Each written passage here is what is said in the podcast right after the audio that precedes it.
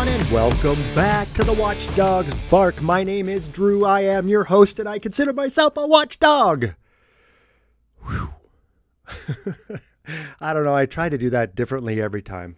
It's just some little stupid thing I do. Hey, welcome to the podcast. Thank you so much for listening. Few more listeners this week. Thank you for listening. If you haven't yet, go back and listen to all of my podcast episodes starting at the beginning. It's a very good place to start. Yeah. That's, of course, from Sound of Music. Okay. In this episode 39, it's so fine to be on number 39. I don't know why. I'm in kind of a cheesy mood today. But I want to talk to you about something really serious. Did you know that no child is born with prejudice? It's true. You have to be carefully taught to hate. And I'll give you specific examples of this later on in the podcast. Also, more of the Biden family business. This time, the IRS whistleblower came forward and revealed a WhatsApp text of Hunter Biden speaking directly to a Chinese businessman that worked for CEFC and threatening him if they don't follow through with what they promised to do, and saying that my father is sitting right next to me. That kind of goes against Joe saying, I never discussed any business with Hunter. I don't know anything about my son's business dealings. I've never talked to my son or his business partners about their business. Yeah, that one's gone. All right. And then I want to read to you a really interesting Facebook post. You know, when I was a kid, we used to have what's called tomboys. Girls that were very athletic and sports and, you know, and wanted to dress masculine in jeans and hats and stuff. We never tried to medicate them. We never tried to perform surgery to permanently alter their bodies. And you know what? Those people turned out just fine, because most people that go through puberty go through some form of gender dysphoria, and it all works itself out by the end of puberty. So I want to read you this really cool Facebook post that someone sent to me. And then we're going to end things. I found this amazing, my mother sent it to me. 15 things you should give up to be happy. I'm going to read a couple in each podcast because I don't want to spoil it and do all 15 tonight. That's just too much. So I want to discuss, read like 1, 2, maybe 3 of these things that I think are very right on point. So stick around, because that's what this podcast is going to be all about. Thank you again for listening. If you have any positive or negative things to say to me, feel free to write me, drew@thewatchdogsbark.com. All right, to start off with, if you are a Biden or a Clinton, the media and social media will all cover for you and attack anyone who dares compare what Clinton or Biden did to what Donald Trump did. You see, the media sees Donald Trump and his supporters and Republicans in general as bad people. It doesn't matter what their policies are. They are automatically bad. As Dan Bongino said many times, and I love this quote, the difference between Republicans and Democrats is this. Republicans think Democrats are people with bad ideas. Democrats think Republicans are bad people with ideas. Do you see the difference? When you see your opponent as a bad person or less than human, it doesn't matter what their beliefs or policies are. They are automatically wrong and bad. This is a classic Marxist tactic of dehumanizing those who disagree with you, so that no matter what they try to do, it is considered evil or wrong. Hitler did this with the Germans. He convinced the Germans that Jews were evil people and less than human, so that it wouldn't seem as heinous when 6 million of them were exterminated. because they weren't really human anyway. They were lower than dogs. And the world would honestly be a better place without them. That's what he convinced the Germans. The same thing is happening with a lot of Muslim children that are being taught by their parents the same thing. That's why many people in the Middle East and in Muslim countries are calling for Israel to be wiped off the face of the earth completely. Death to Israel and death to America are familiar chants in Middle Eastern protests. So where does this all start? It starts in the home. As I said before, no child is born with prejudice. No child is born with hatred in their hearts. They have to be taught to hate. They have to be taught to be prejudiced. Parents and educators are teaching children to hate people that are different or have different opinions or beliefs. In the musical South Pacific, this is made super, super clear with Lieutenant Cable, who falls in love with a native girl, Liat. And he is ridiculed for that because she's different. She's native. And he sings this amazing song called You Have to Be Carefully Taught. Listen to the lyrics. You've got to be taught to hate and fear. You've got to be taught from year to year. It's got to be drummed in your dear little ear. You've got to be carefully taught. You've got to be taught to be afraid of people whose eyes are oddly made and people whose skin is a different shade. You've got to be carefully taught.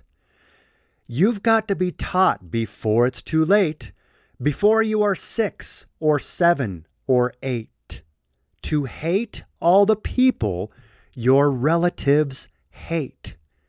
You've got to be carefully taught. That, to me, explains everything so perfectly, especially before you are 6 or 7 or 8. Why do you think the Marxists and communists in this country are trying to indoctrinate kids so young? Because they're impressionable, because they're like sponges. That's why they're indoctrinating these kids in grade school at 6 or 7 or 8. They want to teach them to hate. They want to teach them that those who don't believe the same as them are less than them. They're less than human. They're lower than dogs. And you know what? When you dehumanize someone to that point and you teach children to hate to that extent, then if they die, it's no big loss because they weren't really human. Think about this and pound it into your head. You have to be carefully taught. No child is born with prejudice or hatred. So I am telling parents worldwide right now, I know I have listeners all over the world, stop passing your hatred, intolerance, and prejudice onto your children. By doing that, you are automatically hamstringing them and the amount of success they can have in their life, period. Yes, it is that serious. If we could get parents to stop teaching their children to hate and be prejudiced and look down on people who just have different beliefs than them, we could wipe out war in a generation or two. If we stop teaching our children to hate, the world would be a much better place. But the problem is, hatred gets votes. Hatred raises money. Hatred starts wars, and wars are profitable. I mean, you could go back to World War II, the Rockefellers, Nelson Rockefeller, he got rich from both sides of World War II because the fact is the Luftwaffe and the Messerschmitt airplanes would not be able to run without American oil. So he was profiting off of both sides of the war. The same thing is happening in Ukraine. Like I said in a previous podcast, it's more cost-effective or more profitable rather, it is more profitable to manage wars rather than try to end them. That is what's happening, and hatred is what starts these wars. Hatred that was passed on from generation to generation to generation. When are we going to stop that cycle? I hope it's soon. Now, you remember at the very beginning, I said if you are a Biden or a Clinton, the media will cover for you and attack anyone who dares compare anything you do to what Donald Trump did. Well, guess what? An IRS whistleblower has come forward with a text message, a WhatsApp text message from Hunter Biden sent directly to Henry Zhao. He's one of the executives on CEFC, the Chinese energy company. Remember when Joe Biden said he's never talked to his son about his business dealings, and he doesn't know anything about the business his son does? Well, listen to this text and tell me if you still believe the same thing. It says, I am sitting here with my father, and we would like to understand why the commitment made has not been fulfilled. Tell the director that I would like to resolve this now before it gets out of hand. And now means tonight. And Z, if I get a call or text from anyone involved in this other than you, Zhang, or the chairman, I will make certain that between the man sitting next to me and every person he knows and my ability to forever hold a grudge, that you will regret it not following my direction. I'm sitting here waiting for the call with my father. Now, the spokesperson for Hunter Biden says, well, this was during a time when he was really addicted to crack cocaine. And there was most likely this was a rant of a high man desperate for money for drugs. That's their explanation. And there's no way he was sitting next to his father. Well, there's a way to find that out. Just compare Joe Biden's cell phone records to Hunter Biden's cell phone records. And if they were ever right next to each other, then they were sitting next to each other. And you can hear Hunter Biden threaten Zhao that this needs to happen immediately, meaning probably the money that was promised. And a funny thing, just a few days after this text was sent, Hunter Biden was paid $5.5 million. Girl, that's amazing, right?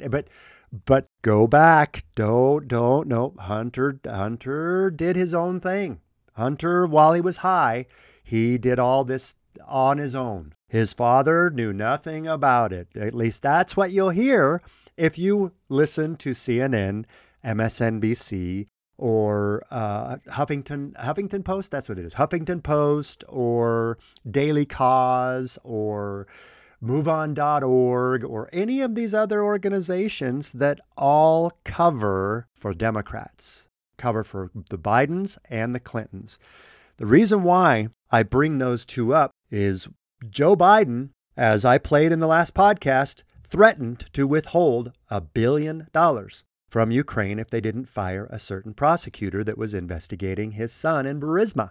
And yet Donald Trump was impeached for the phone call with Zelensky, where he asked Zelensky to look into the Biden family corruption, and that he had heard that Joe withheld $1 billion in aid if Shokin wasn't fired, who was the prosecutor that was looking into Burisma and the corruption. And when they got fired, then the U.S. went ahead and gave the $1 billion in aid to Ukraine.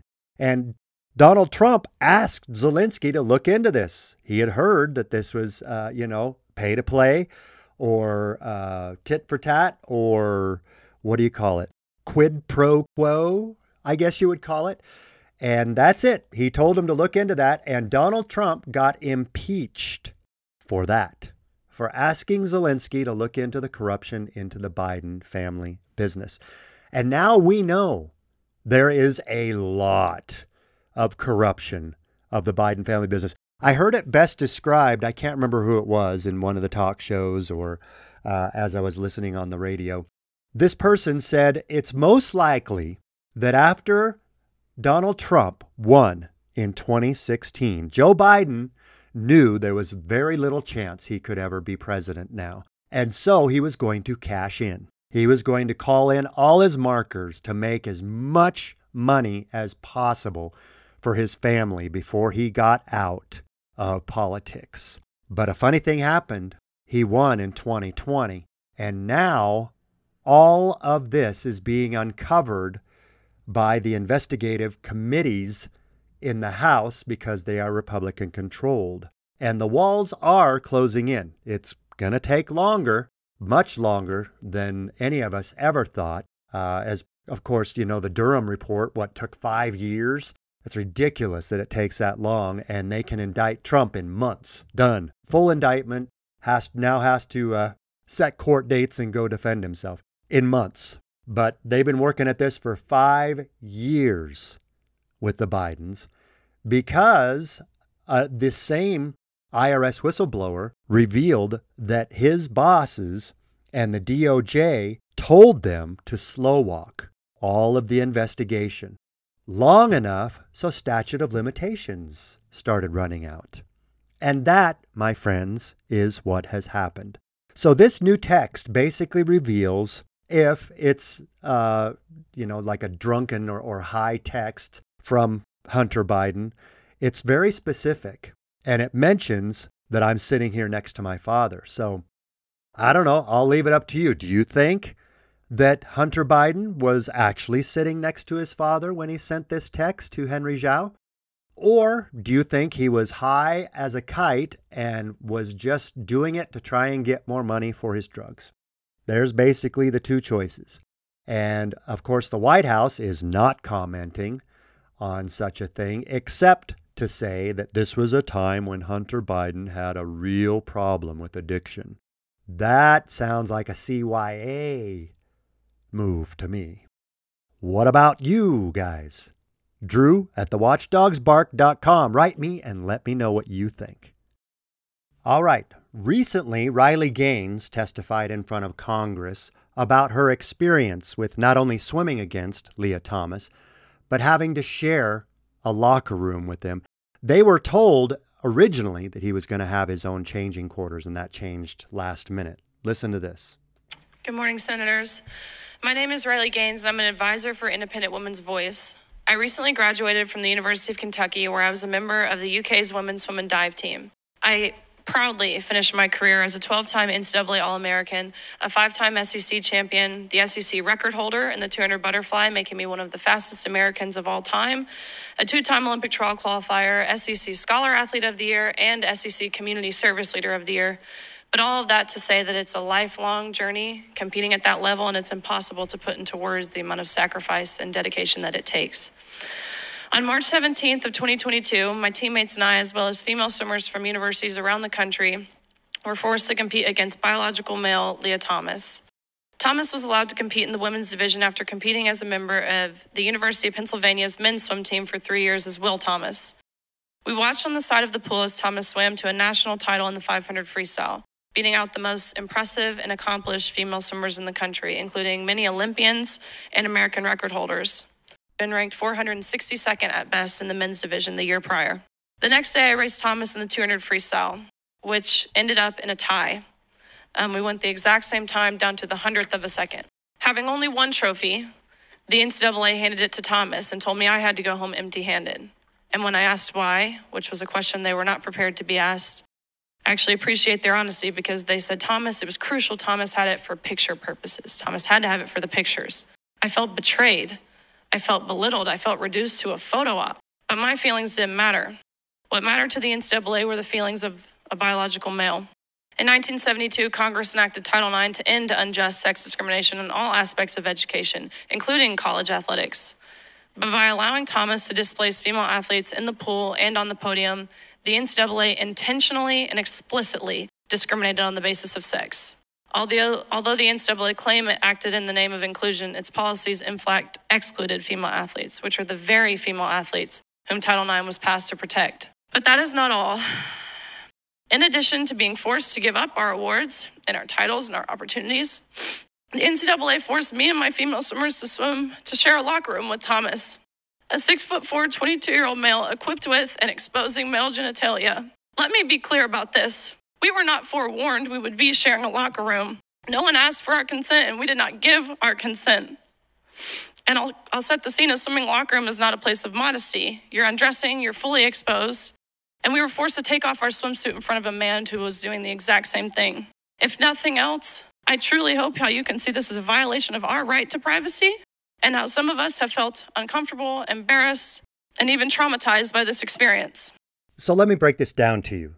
Leah Thomas competed as Will Thomas at the University of Pennsylvania his freshman, sophomore, and junior year. He ranked 462nd nationwide. Then he declared himself a female, competed against females, and at first beat them by, 30 seconds, I think I heard someone. These athletes, be they male or female, once you dedicate your life to being an athlete and competing at a professional level like this, it is your entire life. And you work hours and hours in the gym and in the pool and on the track to try and shave off a half a second or a second. And Leah Thomas beat them by 30 seconds, 37 seconds in one competition. And even when Riley Gaines tied Leah Thomas, the NCAA gave the trophy to Leah Thomas for historical reasons. They're cowards. Those are the historical reasons. They are cowardly and not willing to stand up for women's sports.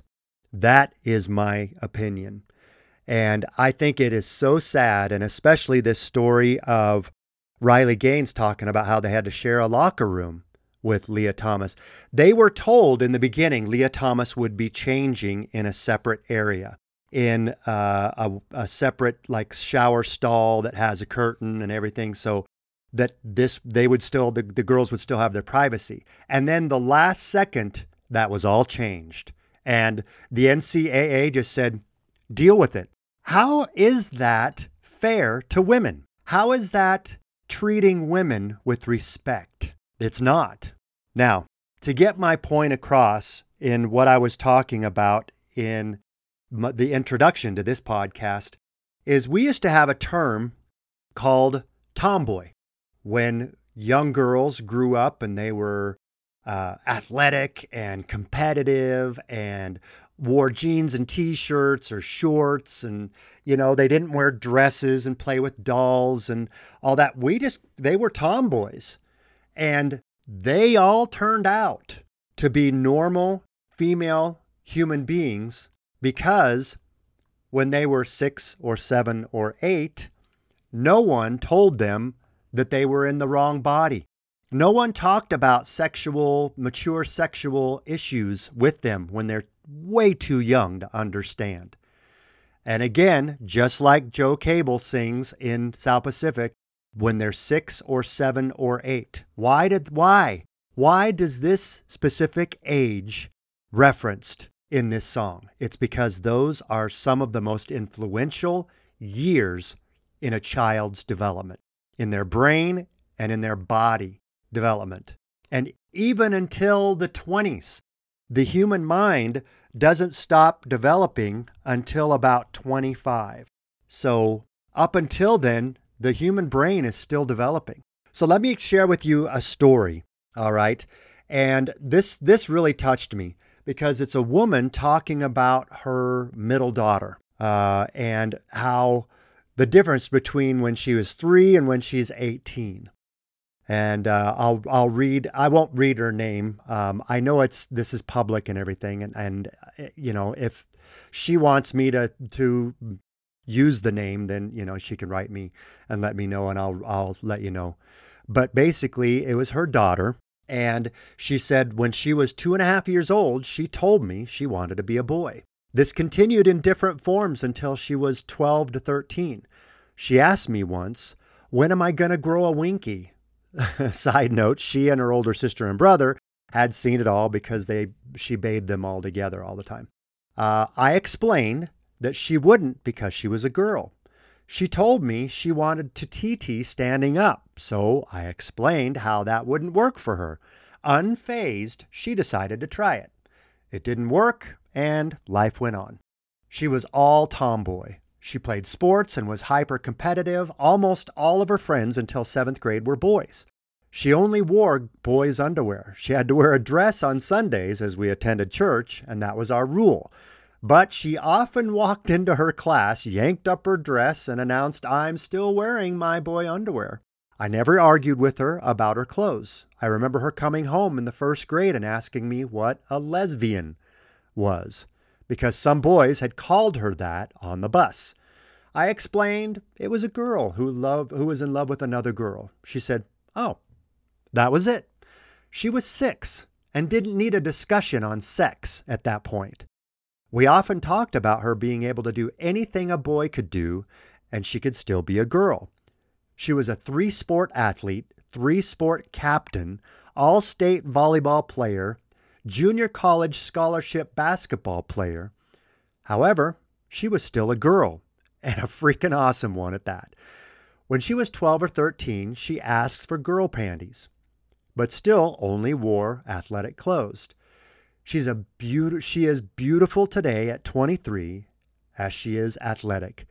She loves to snowboard, hike, still loves sports. We allowed her to work out who she was with the parameters that allowed her to be successful. She's now engaged to a great guy whom she will marry. I would have never medicated her, surgically changed her, hormonally altered her, or done one thing differently than what we did. I don't care what the world, social media, trans activists push. These are kids. To do anything that could change them before their brains are fully developed is ridiculous and honestly abusive.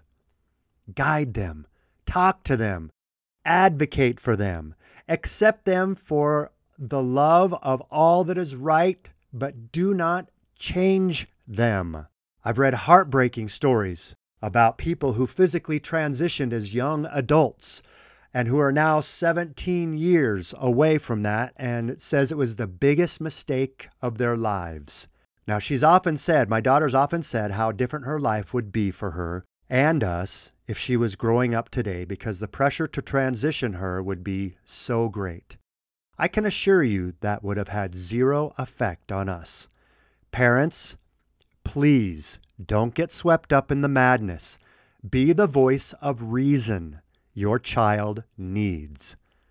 Please. I could not agree more. Parents, be on your child's side. Understand that they're still developing. They're still working out who they are. They're going to go through many changes, especially during puberty. That doesn't mean that those changes you should embrace permanently and allow them to take medications that are not going to allow their bodies to fully develop and alter their bodies permanently through surgery when it's probably just a phase they're going through in their development. So whatever happened to tomboys? Are there still tomboys today? I hope so. Because one of my best friends growing up was a tomboy, and we had a blast together. And I can't imagine what would happen today if that tomboy friend of mine was raised with the peer pressure of social media and these crazy, stupid influencers like Dylan Mulvaney and Jeff Marsh. They have millions of followers, and they're just telling everyone that they're so happy and they would be happy if they changed their bodies too. No, that's not the rule. That's the exception. All right. And the reason why I bring this up and do it right after I talked about how no child is born with hatred or prejudice. Parents, raise your children right. Don't allow the education system to raise your children. I would say my recommendation is pull kids out of public schools. If you value modesty, morality, Christianity, good ethics and morals, do not have your children go to public schools. Pay extra to have them go private, or if you can, homeschool them. Because we've gotten to the point now where all that is happening in our public schools is indoctrination. And I wish I didn't have to say that, but it's true. I also am going to say this. Disney is no longer a company you can rely on to take care of your kids. When I was a kid and when I babysat and when I was younger, Disney was a great thing. You'd pop on a Disney movie and they are occupied for 2 hours. Or the Disney Channel, when it first came out, you know, there was good, wholesome, fun entertainment for the whole family. And like I said, I used to watch The Wonderful World of Disney every Sunday night and then Mutual of Omaha's Wild Kingdom. Now, I would not recommend families watch The Wonderful World of Disney together because Disney has gone woke. They are more interested in indoctrinating your children than just providing good, wholesome family entertainment. Sadly, that is absolutely true. All right, and once again, hubris gets people killed. What do I mean by that? I mean Titanic. Bruce Ismay and those who were on the Titanic thought that God himself could not sink this ship. And guess what? Same thing happened with the Titan. This submersible vehicle that took 5 passengers down to see the Titanic. The guy that owned the company decided that final safety checks were unnecessary, that they'd already been down there before. We didn't need to do another safety check. No, everything's fine. And then an hour and 45 minutes into that trip, all of a sudden, all 5 of them are on the other side at the pearly gates, if you believe that, or in front of God, if you believe that, wondering, something didn't work out the way we thought it would. We're in a very different place now. And if it was me, you know, it'd be like, it's one of those situations where you blink and you're on the other side. And may we all go that way. Because basically what happened is the Titan imploded, and it did so an hour and 45 minutes into a 2.5-hour trip down 12,500 feet. Now, for those who don't know, that's little more than 2 miles deep. It's not the deepest point in the ocean. The Mariana Trench is that, and believe it or not, that is 6.8 miles deep. That's 35,000 feet deep. That's deeper than the tip of Mount Everest to sea level. That's how deep the Mariana Trench is. That's how crazy, how much unexplored space is in the ocean. You know, I have a real desire to go to space. I have no desire to go under that deep underwater. I've been scuba diving. It's absolutely fantastic. I've scuba dived on shipwrecks and done snorkeling and scuba diving, and it's fantastic being 30, 40 feet under the surface and breathing through the oxygen and seeing those incredible colors of fish and taking Cheese Whiz down with us, and the fish just swarmed all around our masks. That's fantastic.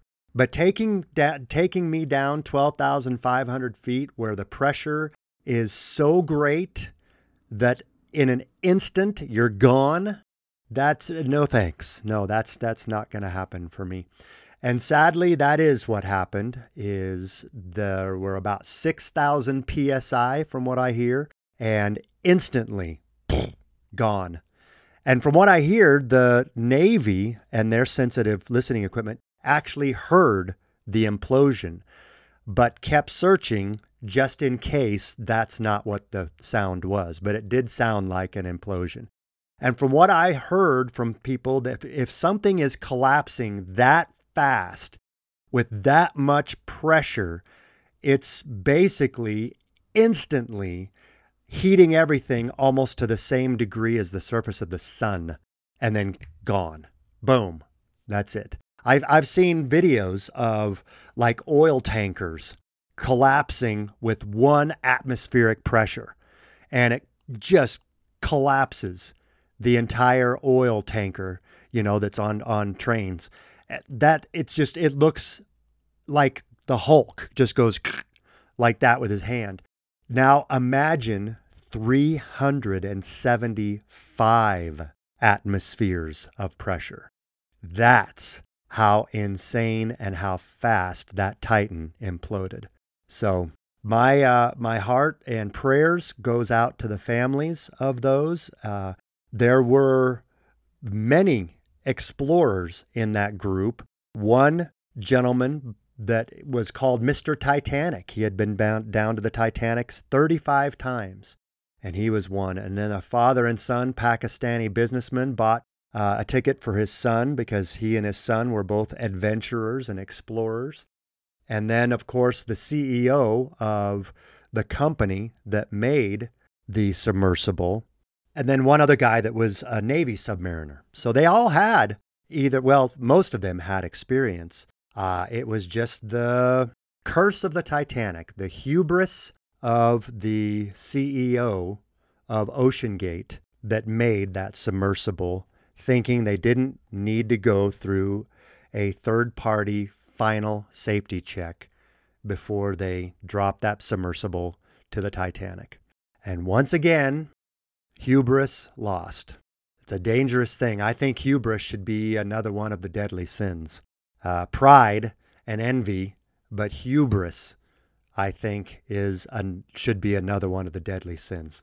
Oh, I also heard that the wife of the CEO of OceanGate is now moving all of their family's assets to different accounts and other family members because, oh yeah, there's definitely going to be some lawsuits coming, and deservedly so, in my opinion.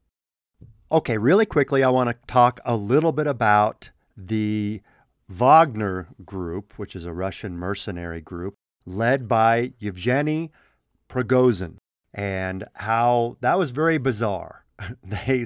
They stopped fighting in Ukraine. They were marching towards Moscow.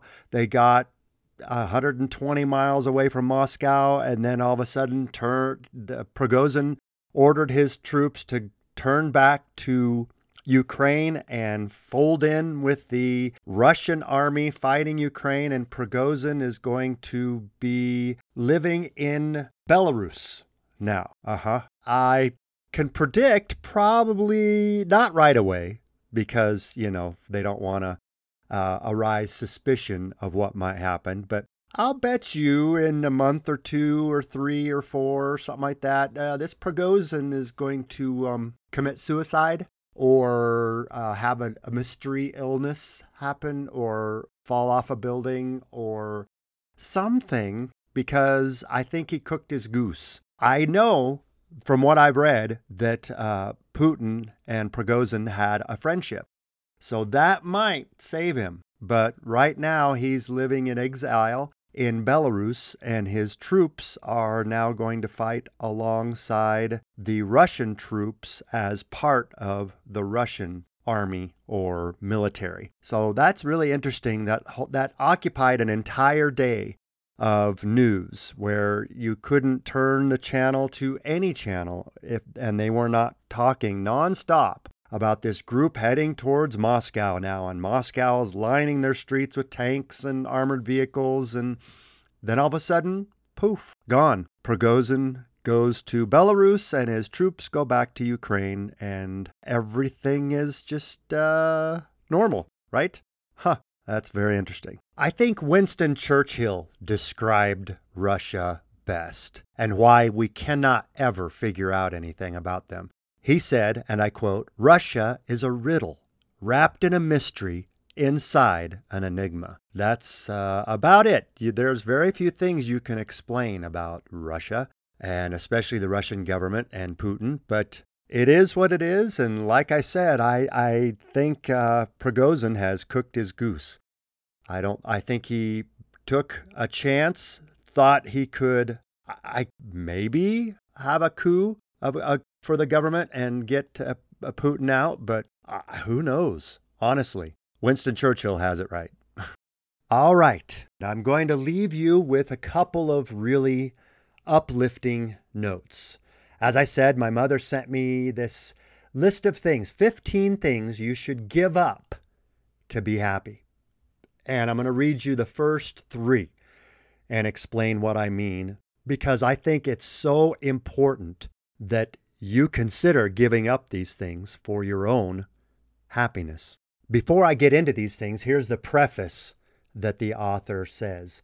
He says, here's a list of 15 things which, if you give up on them, will make your life a lot easier and much, much happier. We hold on to so many things that cause us a great deal of pain, stress, and suffering. And instead of letting them all go, instead of allowing ourselves to be stress-free and happy, we cling on to them. Not anymore. Starting today, we will give up on all those things that no longer serve us. We will embrace change. Ready? Here we go. Number one, give up your need to always be right. There are so many of us who can't stand the idea of being wrong. That's happening a lot in politics, when now it's proven that the 2020 election was tampered with and rigged. Still, people are saying, nope, it didn't happen. It was a perfect election. There was absolutely nothing wrong. Same thing with this virus and the vaccines. The people that invented the vaccines and pushed them so hard on us still to this day won't admit that the vaccines really didn't work. They didn't. They didn't stop the spread, and those that had the vaccines could still catch COVID and spread COVID. So what purpose did we have the vaccines? I guess some people that got the vaccines were spared severe COVID, but really, do we know for sure? Because again, they have conflated the numbers of those who died with COVID and those who died from COVID. I don't think we'll ever know the real numbers. So the point goes on. There are so many of us who are wanting to always be right, even at the risk of ending great relationships or causing a great deal of stress and pain for us and for others. It's just not worth it. Whenever you feel the urgent need to jump into a fight over who is right and who is wrong, ask yourself this question. Would I rather be right or would I rather be kind? Dr. Wayne Dyer said that. And you know that I'm a huge fan of Dr. Wayne Dyer. He's the one that taught me you choose how to react to every situation without exception. So what difference will this make in your life? Is your ego really that important? I honestly wonder, with some of my friends that unfriended and blocked me after the 2016 election, if I would have just said, you know what, you guys are right, I was wrong, would I still have those friendships? Maybe. It's interesting to think about. I can't explain why this happened. I really can't. I didn't really have a need to be right. I guess maybe I did. Maybe I needed to be right that Donald Trump was the best choice and that Hillary would have been the wrong choice. I don't know. Maybe I was wrong. What do you guys think? Write me. drew@thewatchdogsbark.com. Would I be happier if I admitted I was wrong and voted for someone else in 2020 just to save friendships, just to save family relationships? This one got me thinking a lot. I do have a need to be right a lot. I'm very opinionated, as you guys can tell from the podcast. But maybe if I admitted to being wrong, I don't know. It's really interesting. Write me and let me know. Okay? All right. Number two, give up your need for control. Be willing to give up your need to always control everything that happens to you and around you. Situations, events, people, etc. Whether they are loved ones, coworkers, or just strangers you meet on the street, just allow them to be. Allow everything and everyone to be just as they are, and you will see how much better that will make you feel. And Lao Tzu says, by letting it all go, it all gets done. The world is won by those who let it go. But when you try, the world is beyond winning. So Elsa had it right in Frozen. Let it go. So I see a lot of people micromanage everything around them all the time, have to be in control of everything. And I can see how tedious it seems to get for them when they just get exasperated that people aren't doing things that they want done and the way they want them done. My ex-wife was that way. She had expectations for every conversation, every trip, every outing, everything we did. She had expectations. And when things did not match those expectations, she got angry all the time. She was angry all the time. And it's just, I've seen that same thing in some business owners that micromanage their employees and don't allow their employees to do things that might impress them, that might make the company more profitable. But it's because the managers and owners of these companies didn't think of those things themselves and didn't have control over this decision being made that they decide to ignore it and actually hurt their businesses by doing that. I've seen that numerous times. So that one's really big. Give up your need for control. All right, and the last one is so important. Give up on blame. One of the biggest things in our country, and all over the world, but in our country especially, is envy. Those who blame others for what they don't have, or blame others that don't feel how they feel. Stop giving your power away and start taking responsibility for your life. I promise you, you will be happier, even though it is a hard, bitter pill to swallow. Take responsibility for your life. Take responsibility for your mistakes.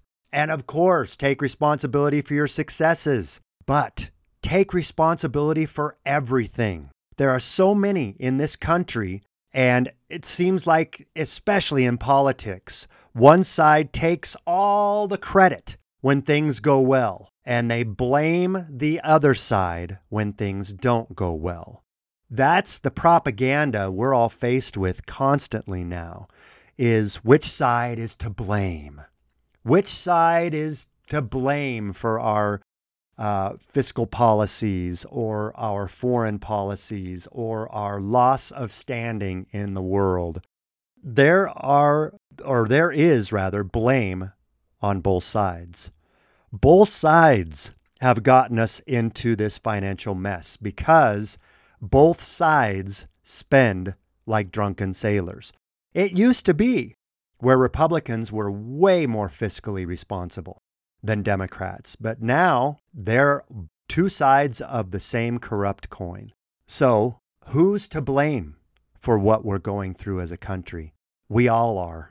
We all are. We've allowed social media and the echo chambers created with those to convince us that we are right. The other side is wrong.